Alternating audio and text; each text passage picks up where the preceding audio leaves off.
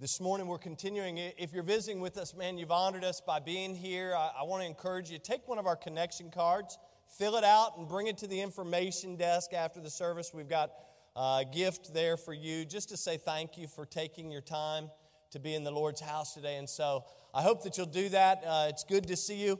Uh, if you are visiting with us today, we're continuing a new series that we just started last Sunday on the miracles of Jesus. And as we work our way toward Easter, I thought it was appropriate that we would look at some of the miracles as John outlines in his gospel. And so this morning we'll be in John chapter 4. Last week we were in John chapter 2, and we were able to see how water actually recognized and responded to the very will of God. The thought of Jesus caused the water to respond. For our message series um, on the miracles of Jesus, we're using uh, the definition is given to us by Merriam Webster uh, on the definition of a miracle. And Merriam Webster states that a miracle is an extraordinary event manifesting divine intervention in human affairs. So, in other words, what we said last week is that a miracle is, is a violation of what you and I would consider to be natural laws. If we see something to be a natural law, a miracle intercedes and it actually takes over.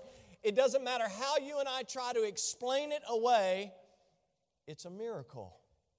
I would suggest to you, I was sharing with the Sunday school class, I would suggest that uh, when we look at some of our church members who have been through surgeries, God has provided miracles in their life. I could look here in the center section, and I won't because I don't want to embarrass her, but Donna Sobranik is a miracle. It's a miracle. It's a miracle. I can tell you that I had uh, uh, dental surgery this week. I consider that a miracle. You, you guys, uh, I, I, it wasn't planned.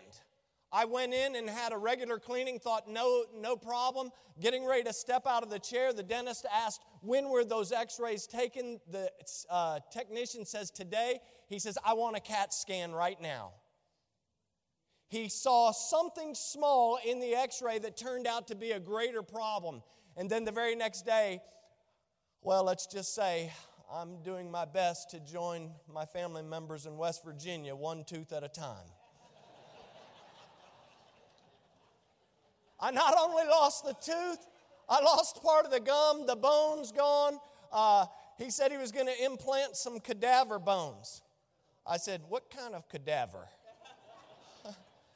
And then I started thinking, now is this cadaver, was this person saved or lost? what kind of bone am I getting here? But anyway, man, God is so good to us, isn't He? We turn around and miracles are everywhere, and sometimes you just can't explain it.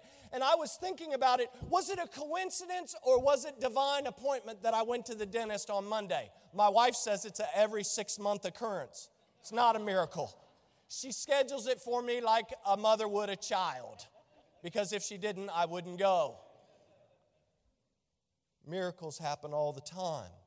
Last week we were in John chapter 2, and when Jesus turned the water and wine, he was vividly communicating the purpose for which he came. Ultimately, in that miracle, Jesus was demonstrating that his purpose to come was to destroy mankind's so called religiosity. Remember, he used the water pots that were used for cleansing, and he took what man saw as something ritualistic and he turned it into a picture of God's amazing grace. We talked about how in the Old Testament Moses turned the water to blood as a sign of God's judgment, but here in the New Testament we see Jesus turning the water into wine as a sign of God's mercy and his grace to us. What a beautiful what a beautiful God we serve. Today, I want us to look at the second miracle, not the second miracle ever, but the second miracle that we find that Jesus uh, uh, uh, performs here in Cana of Galilee. In fact, in John chapter 4, some actually believe that this is his first miracle regarding healing, although we're not sure. We could never be sure. Look with me in John chapter 4, beginning in verse number 46. You'll see our story this morning. And the Bible says So Jesus came again into Cana of Galilee, where he made the water wine. And there was a certain nobleman whose son was sick at Capernaum. When he heard that Jesus was come out of Judea into Galilee, he went unto him and besought him that he would come down and heal his son, for he was at the point of death. Then said Jesus unto him, Except you see signs and wonders, you will not believe. The nobleman saith unto him, Sir, come down, ere my son, ere my child die. And Jesus saith unto him, Go thy way, thy son liveth. And the man believed the word that Jesus had spoken unto him, and he went his way. And he was now going down. His servants met him and told him, saying, Thy son liveth. Then inquired he of them the hour when he began to amend. and they said unto him, Yesterday at the seventh hour, the fever left him. And so the father knew that it was at the same hour in which Jesus said unto him, Thy son liveth. And himself believed in his whole house. This is again the second miracle that Jesus did when he was come out of Judea into Galilee. And right away, I want you to look, look at verse number 46 because right away we start to see some things in this story, this miracle of Jesus. Verse 46 tells us that he's returned to Cana. And what we don't know is we don't know the reason he's returned to uh, Cana. Some have suggested that maybe Jesus was returning to Cana of Galilee. Remember, after he was in Cana the first time, after the wedding feast, he had gone over to Capernaum, where this man is from, and then he made his way to Jerusalem, and he was up in Jerusalem, and he overturned the, uh, the tables of the money changers, and a lot of things were taking place. And then he comes back out, and he makes his way to Cana of Galilee. And so some have suggested that maybe Jesus had returned to the area to continue to build momentum on the work that he had, or the seed, or the spiritual seed, if you please, that he had already planted. He may have come to Cana out of personal reasons. If you do a study, you'll, you'll know that Nathaniel, one of his recent disciples, that's where he was from. And so maybe they had to go uh, by way of Nathaniel's home for some reason. And so he's back there. And then some have suggested that Jesus knew, because he's all God, right? That he knew that this nobleman would be looking for him. No matter what the reason is, we find Jesus in Cana of Galilee, and right away here in verse 46, it says, There was a certain nobleman whose son was sick at Capernaum. What we know from a map study is that Capernaum sits between 20 and 25 miles away from where he would have met Jesus. And so it's a little bit of a journey. But what we know is this man has left Capernaum, his son is sick, and he's come over to Cana of Galilee because he's heard that Jesus is in the area. And here's something about the nobleman in verse 26. The Greek word used for nobleman actually means that this guy is the king's servant. He's a courtier, uh, if you please. He's, he's, he's a, a Roman, a royal official, not a Roman official, but a royal official, if you please. He, he, he works on behalf of the king. He's an officer, he's a Herodian officer. And some have suggested that uh, he might have actually been a mer- uh, member of Herod Antipas's uh, uh, court. We're not sure, but what we know is that he has a significant position and is considered a nobleman.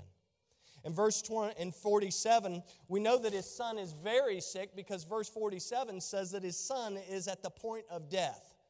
And so, real quickly, you and I can assess something about this guy. He's got a crisis.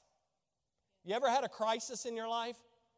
A red flag that flies up, and this man's crisis is a health crisis. His son is at the point of death. Let me ask an interesting question here.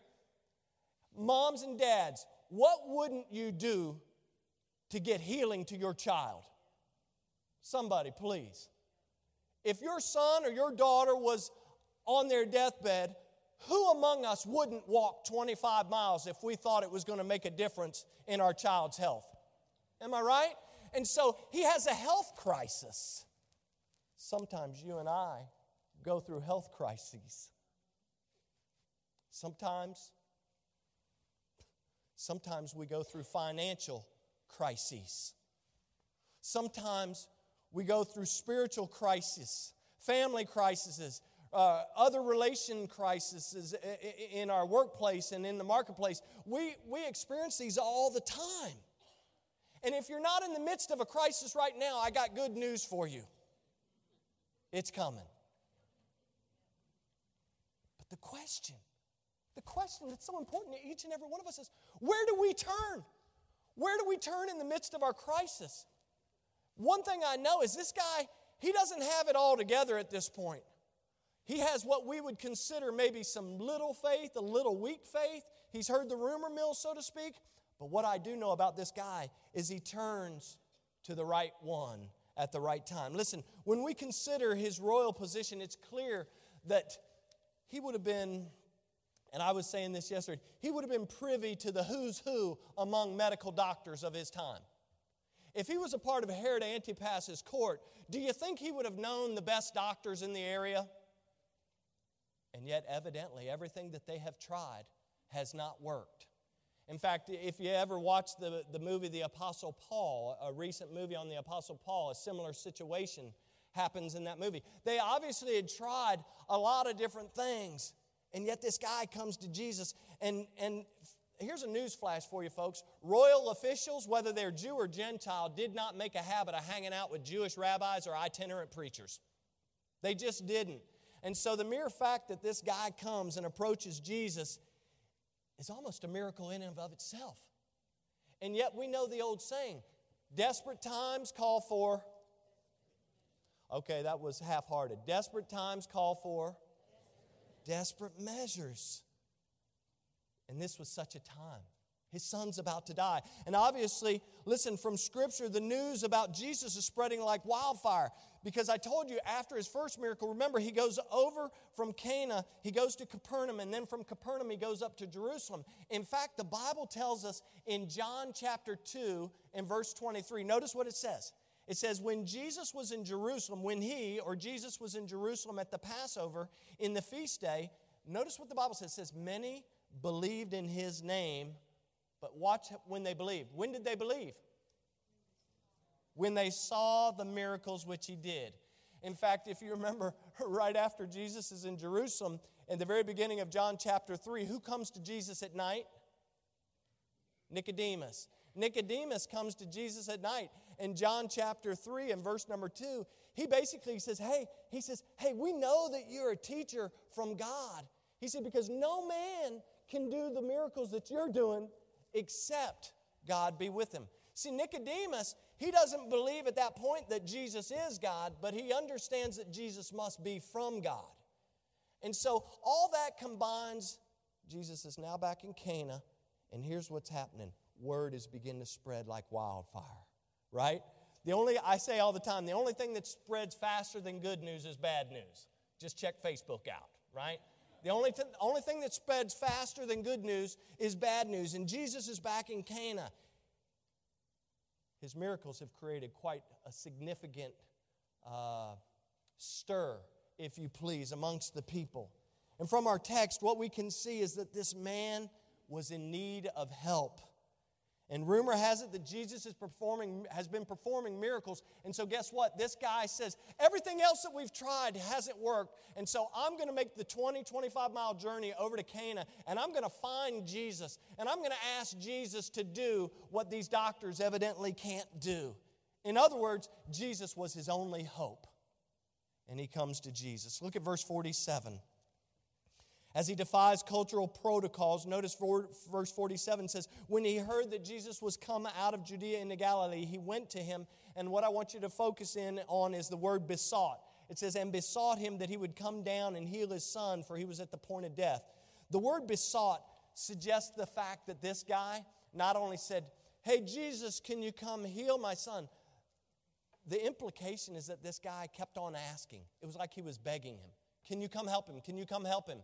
I imagine Jesus walking through Cana and the guy just is keeping on. He keeps on asking him. He keeps on. Be- That's what that word besought means. It means to beg, it means nonstop. It means that he kept it up. Whether he knew it or not, the nobleman was taking a leap of faith.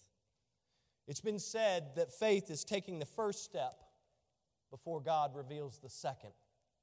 Sometimes God will ask you and I to take a step of faith that you and I don't understand. It doesn't make sense. Remember last week we were talking about the servants. When Jesus tells the servants to go put water in the water pots, it didn't make sense. And yet they had to take that first step of faith. That's exactly what this man is doing when he comes to the Lord. He doesn't understand it all, but his crisis has led him to exercise at least a little bit of faith. Let me ask you maybe you're here this morning and you say, Well, I have a little bit of faith. Or maybe if you do a spiritual inventory, you might say, I got uh, what maybe you might refer to as weak faith. It doesn't matter as long as you exercise it. See, that's the difference. You might have little faith, but if you exercise it, I can assure you that that faith will continue to grow. It will continue to blossom. God will continue to do something in your life. And so that's what takes place based on what he heard. Listen, this critical point of his life, the man comes to Jesus, and what we know is that uh, the man takes weak faith, little faith. It may have been small, but God is using that in this story to teach you and I a greater message. And the message that He's teaching us is that whether you have a weak faith or a strong faith, He wants us to see the connection between faith and miracles, right? If I had faith of a mustard seed, what does the Bible say? I could do what with mountains? Not that I would do it, but that God would do it through a faith of a little mustard seed. And so God wants to cultivate faith here. And so, if you're a note taker, the nobleman's journey begins with the crisis. He has nowhere to turn. He has nowhere to turn. And, folks, I would just say this Jesus should be our first resort, not our last. This man comes to Jesus when he has nowhere else to turn. He's his last resort. But for you and I who know Jesus as our Lord and Savior, he always ought to be our first resort, not our last resort. In verse 48, look on. Jesus replies, the guy says, Hey, I need you to come down and heal my son. Here's Jesus' wonderful reply. He says, Except you see signs and wonders, you will not believe. What? Uh, what, what are you talking about? Jesus isn't just speaking to the man, he's speaking to everyone that would have been around. You see, because his experience in Judea, his experience in, in, in Galilee, is that people come because they see miracles. Do you know the only people who actually believed Jesus up to this point based on his word? Do you know who they were? Does anybody know? It's the Samaritans. in fact, if you look right before this passage, you'll see that in John chapter 4, notice in verse 41, and I didn't give you this, but it, it talks about the Samaritans in the city believed on him for the saying of the woman. The woman at the well goes out. But notice what it says in verse 41 it says, Many more believed because of his own word. The Samaritans are the only ones in Scripture at this point that believe Jesus based on his word without a miracle. And so Jesus is saying, Listen, this culture is crazy. The only reason they're believing is because they're seeing a miracle. He's not specifically condemning this man, he's concerned about the spiritual condition of all man. But remember, John chapter 2 and 23 says, Many believed in him, but they only did so when, only when they saw the miracles that he did. Typically, guys, if you read scripture, typically the Jews, they actually withheld faith and belief until they got a sign. Do you know that? In fact, guys, throw up 1 Corinthians 1:22. For a Jewish person, it was not only something that they craved, it was a requirement. Right? It was a requirement. They needed some kind of a sign, some kind of a wonder, some kind of a miracle for them to believe. In fact, Scripture, Paul had, was clued in on that and says, For the Jews require a sign, and the Greeks, it says, then the Greeks seek after wisdom. You see, the world's philosophy, and I wonder if it's not the same today in 2019. The world's philosophy has always been seeing is believing. Seeing is believing. I don't believe in your Jesus because I can't see him. That's what the world will say. But Jesus' policy is found in Hebrews 11:1, where the Bible says, For faith is the substance of things hoped for and the evidence of things not seen. But notice on, Jesus has a gentle rebuke here, but in verse 49, the nobleman doesn't stop. He keeps beseeching Jesus. Notice what he says in verse 49. The nobleman, his response to Jesus' gentle rebuke, notice he says, Sir, come down ere my child die. What he's saying, he's saying, if you don't come, my child's to die. Folks, that's what we call faith. That's what we call faith. However, at this point, weak it is, however little it is at this point, this man is exercising some faith. But what I want you to see also is please show verse 49 again. Does anybody see something strange here in this verse? Notice what he says before he says, If you don't come down, my child's going to die. What does he refer to Jesus as? The word sir there in the English, to you and I, we look at that word, and if we're not careful, we just keep on going by because in the English, it seems almost like he's trying to be polite. He's, he's courteous by calling him sir. He's like, Sir, if you don't come, it's, that's, why we would, that's what we would suggest. But in the Greek, when you do a study of the word sir, it's the word kurios. It's the word kurios. And it actually means that this man, at this point, the little faith, is starting to grow a little bit that little bud of faith is starting to grow because he says, Sir, when he says kurios, if you don't come, my child is going to die. Here's what he's saying He's saying, You are supreme in authority. Jesus, you are Lord. You are God. You are in control. And if you don't come, my son is going to die. How amazing is this? I don't even know if the man understands what he has said, but in the moment, he says, Kurios, if you don't come, my child will die. And so, what we see is that this man's political power and clout, and by the way, as a nobleman, he would have had a little bit of political power. But can I tell you this today? Jesus is not impressed with your power or my power or the powers of anyone. He's impressed by humility. He doesn't care what your job title is. He doesn't care uh, if you work at McDonald's, Walmart, or in the White House. He doesn't care. What he cares is do you have enough humility to humble yourself before his sight and to call upon him? Because isn't that what Jeremiah says? Call unto me, and I will answer thee, and I will show you great and mighty things which thou knowest not. This is what Jesus wants. He wants humility. And so we see from this nobleman, he's got a little bit of faith. He doesn't know it. But this bud is starting to blossom. It's starting to blossom. He has a little bit of faith. And then he says, Sir, he's saying, You are supreme in authority. Come and heal my son, because if you don't, he's not going to be healed. And in doing so, he literally lowers himself. By the way, as a royal official, he would have had a little bit of political clout over Jesus. And yet he humbles himself beneath Jesus in this instance. In James chapter 4 and verse number 6, the Bible says, God resists the proud, but he gives grace unto the humble. You see, the nobleman didn't allow his position to keep him from Jesus. He had a real need, and he was committed to confessing that need to Jesus. Psalm 91 15, He shall call upon me, and I will answer him, and I will be with him in trouble. I will deliver him and honor him. I already quoted Jeremiah 33 3. The nobleman did make a couple of mistakes. You say, well, what kind of mistake did he make? Well, he assumed that Jesus had to come to Capernaum to heal his boy. And his boy was at the point of death, verse 47 says. And he also, remember, he says, Sir, if you don't come, my son will die. What he didn't understand is that even if his boy did die, Jesus could still do something about it. So he had a little bit of, he had a little bit of misguidance going on.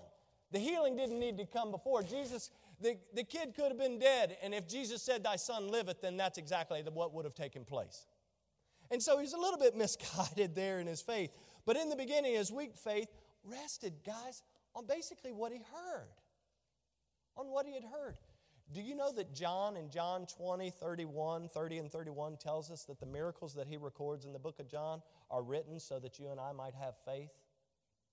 The reason he handpicks the reason the Holy Spirit moves John to handpick certain miracles is because these miracles are taught for you and I to gain a better uh, understanding of why Jesus performed miracles. It wasn't just about, oh, look at, look, the, the boy lives. It, wasn't just about the water being turned into wine, and we talked about that last week. It wasn't just about uh, the impotent man being healed at the, at the pool. It wasn't at the pool of Siloam. It wasn't about just the, the boy receiving his sight. It wasn't about that. It was a greater message that was being conferred or conveyed to us.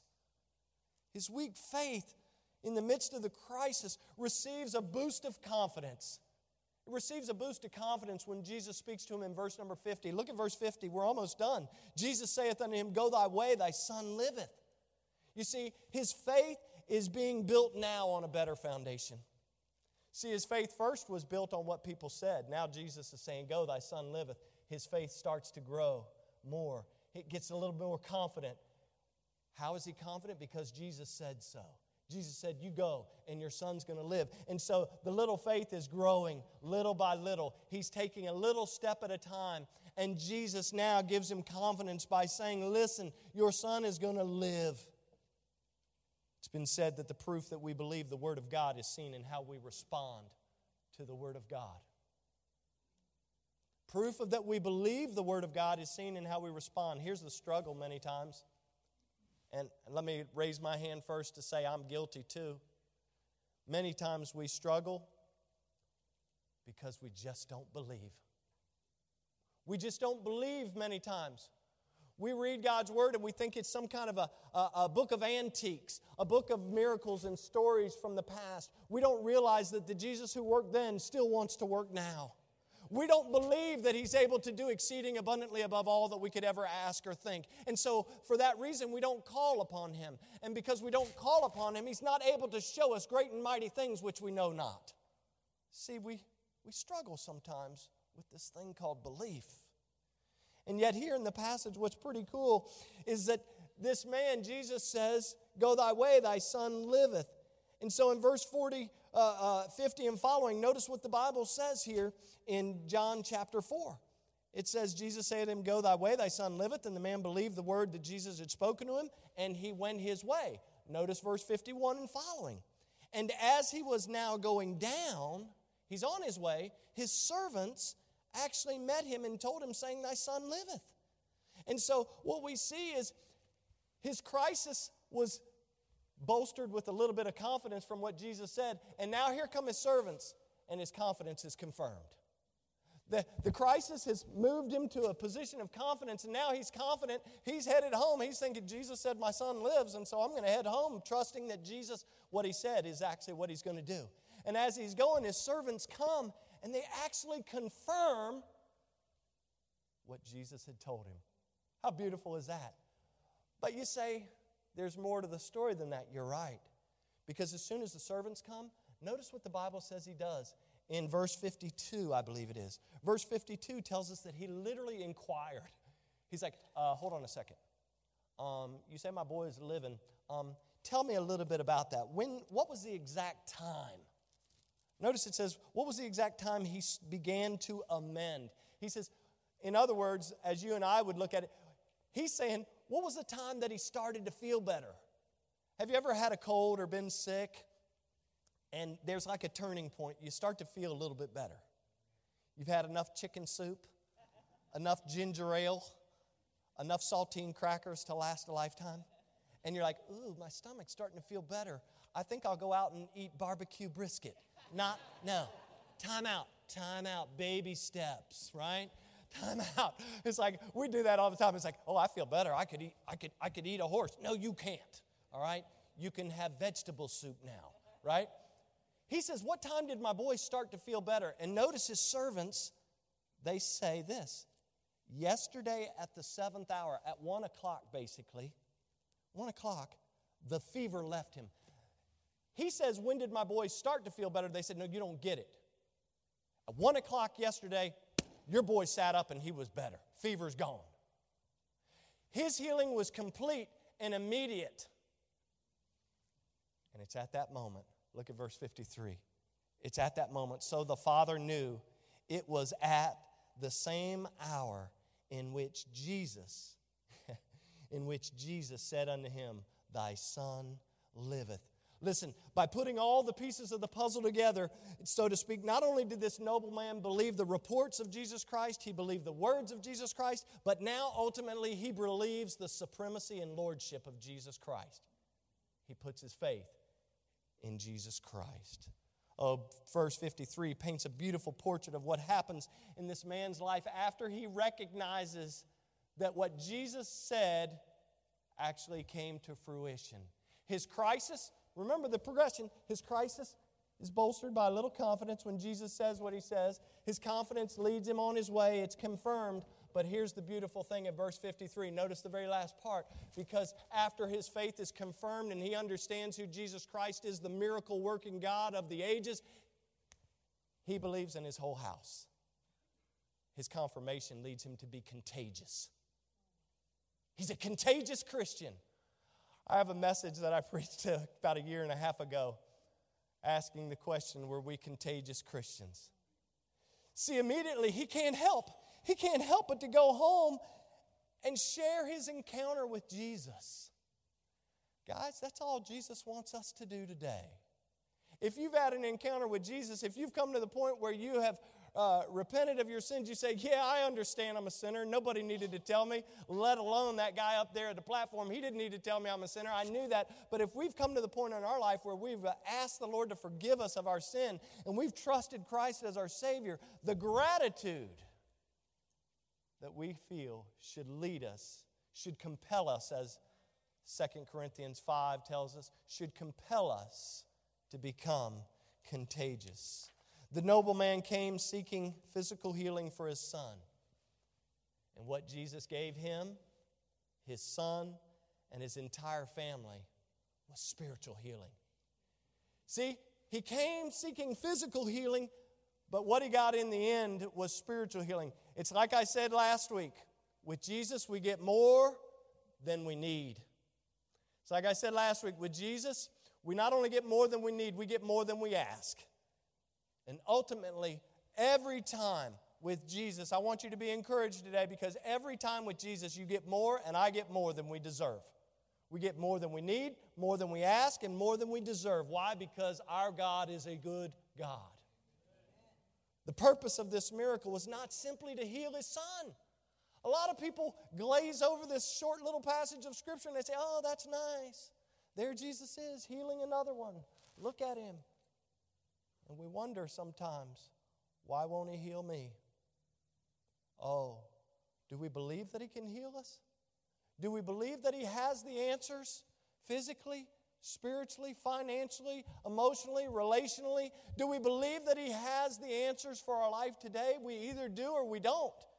And that dictates how we live. Remember, if we believe the Word, our belief in the Word of God is going to be evidenced by how you and I respond to the Word of God. Someone has put it this way faith is the result of trusting the words of God for the effects of God. Based on what the Lord Jesus Christ has done in every one of our lives, every one of us, every one of us who know the Lord, our desire should be to become more and more contagious each and every day. So, what are some lessons we learned? What are some lessons we learned as we really put a cap to this. If you're a note taker, rapid fire, some lessons we learned. Number one, faith is prerequisite for pleasing God. This man had a little bit of faith, but here's what I know he exercised it. You say, Well, my faith's not strong. Exercise it. That's how you get strong, right? It's like, oh, you know, it's like I start out with the five pound dumbbell. If I lift that enough times, guess what? I'm going to be able to lift how much? You think I might get six? Maybe I'll be like Chuck Wisniewski. I'll be able to lift like 200 pound bells, right? Like, start with the lightweight. Exercise a little faith, and it'll begin to grow. See, faith is a prerequisite for pleasing God. Without faith, the Bible tells us it's impossible to please God. Listen, our job is to exercise faith, God's job is to provide the miracle. A lot of times we're trying to provide miracles in our own lives. It doesn't work that way. Well, let me take care of this. I know God's busy. I'll, I'll intervene. I'll take care of it, honey. Uh, I'll take out the trash and I'll perform the miracle on my way home. Right? No. Let Jesus do the miracle working in our lives. Number two, distance is no barrier to the power of God. Jesus didn't need to go to Capernaum. He doesn't need to, uh, to, to uh, go some physical location. Listen, if Jesus, if you've received Jesus Christ, He's already taken up residency in your heart. And the Bible says, Greater is He that is in you than He that's in the world. Oh, listen, we have a great God. There's no barrier to His power. Sickness is not a respecter of persons. Got some good news for you. The dentist this week told me I was sick and didn't know it. Although I confirmed to him that my wife knew I was sick a long time ago. Listen, young, old, rich, poor, the just and the unjust, sickness hits every one of us. Affliction, number four, affliction may bring about blessing. It may bring about blessing. Think about it. Hello? What brought the nobleman to Jesus in the first place? The only reason he got out of his comfort zone, the only reason he left Capernaum, the only reason he humbled himself and stood before Jesus of Nazareth was because he had a crisis. Jesus, in his case, was the last resort. I suggest to you that he should be our first resort. Listen, affliction may bring about blessing. It was the boy's sickness that brought him to Jesus, but in return, his whole family received salvation. Number five, through this miracle, we can see that Jesus is not only the creator of life, but he is the restorer of life. Number six, faith in God's word is preferred over faith in God's wonders. Faith in God's word is preferred over faith in God's wonders. And then lastly, when Jesus says it, you ever heard this before? When Jesus says it, that settles it. What did he say to the nobleman? He said, Go thy way, thy son liveth. Today, he is telling each and every one of us exercise some faith. Be men and women who exercise faith, and let me be the God. Let him be the God that performs the miracles that we need. I said it this way listen, if you and I will just walk by faith, miracles will happen. If we'll just keep our eyes on Jesus, miracles will happen. Listen, proper belief is never in the miracle, but in the one who performs the miracles. Little fun fact for you. Little fun fact. Who met the nobleman on the road to tell him that his son was healed? His servants. In John chapter 2 last week, who was it that actually saw the miracle take place? John chapter 2 9 tells us it was the servants. I don't know, maybe you can do something with that. You get it? It was the servants. The servants who actually experienced the miracle working power of God. May God help us all to humble ourselves and become the servants of Jesus that we ought to be. And just maybe, if we do that, just maybe, we'll start to see some miracles. Some miracles like we've never experienced in our life before. Oh, they'll, we'll start to recognize them everywhere we turn if we'll just humble ourselves, exercise some faith, some obedience, and become servants of our great God, the Lord Jesus Christ. Thank you so much for listening. If you'd like more information about our ministry, check out our website at battlefieldbaptist.org or follow us on Facebook and Instagram. We'll see you next time.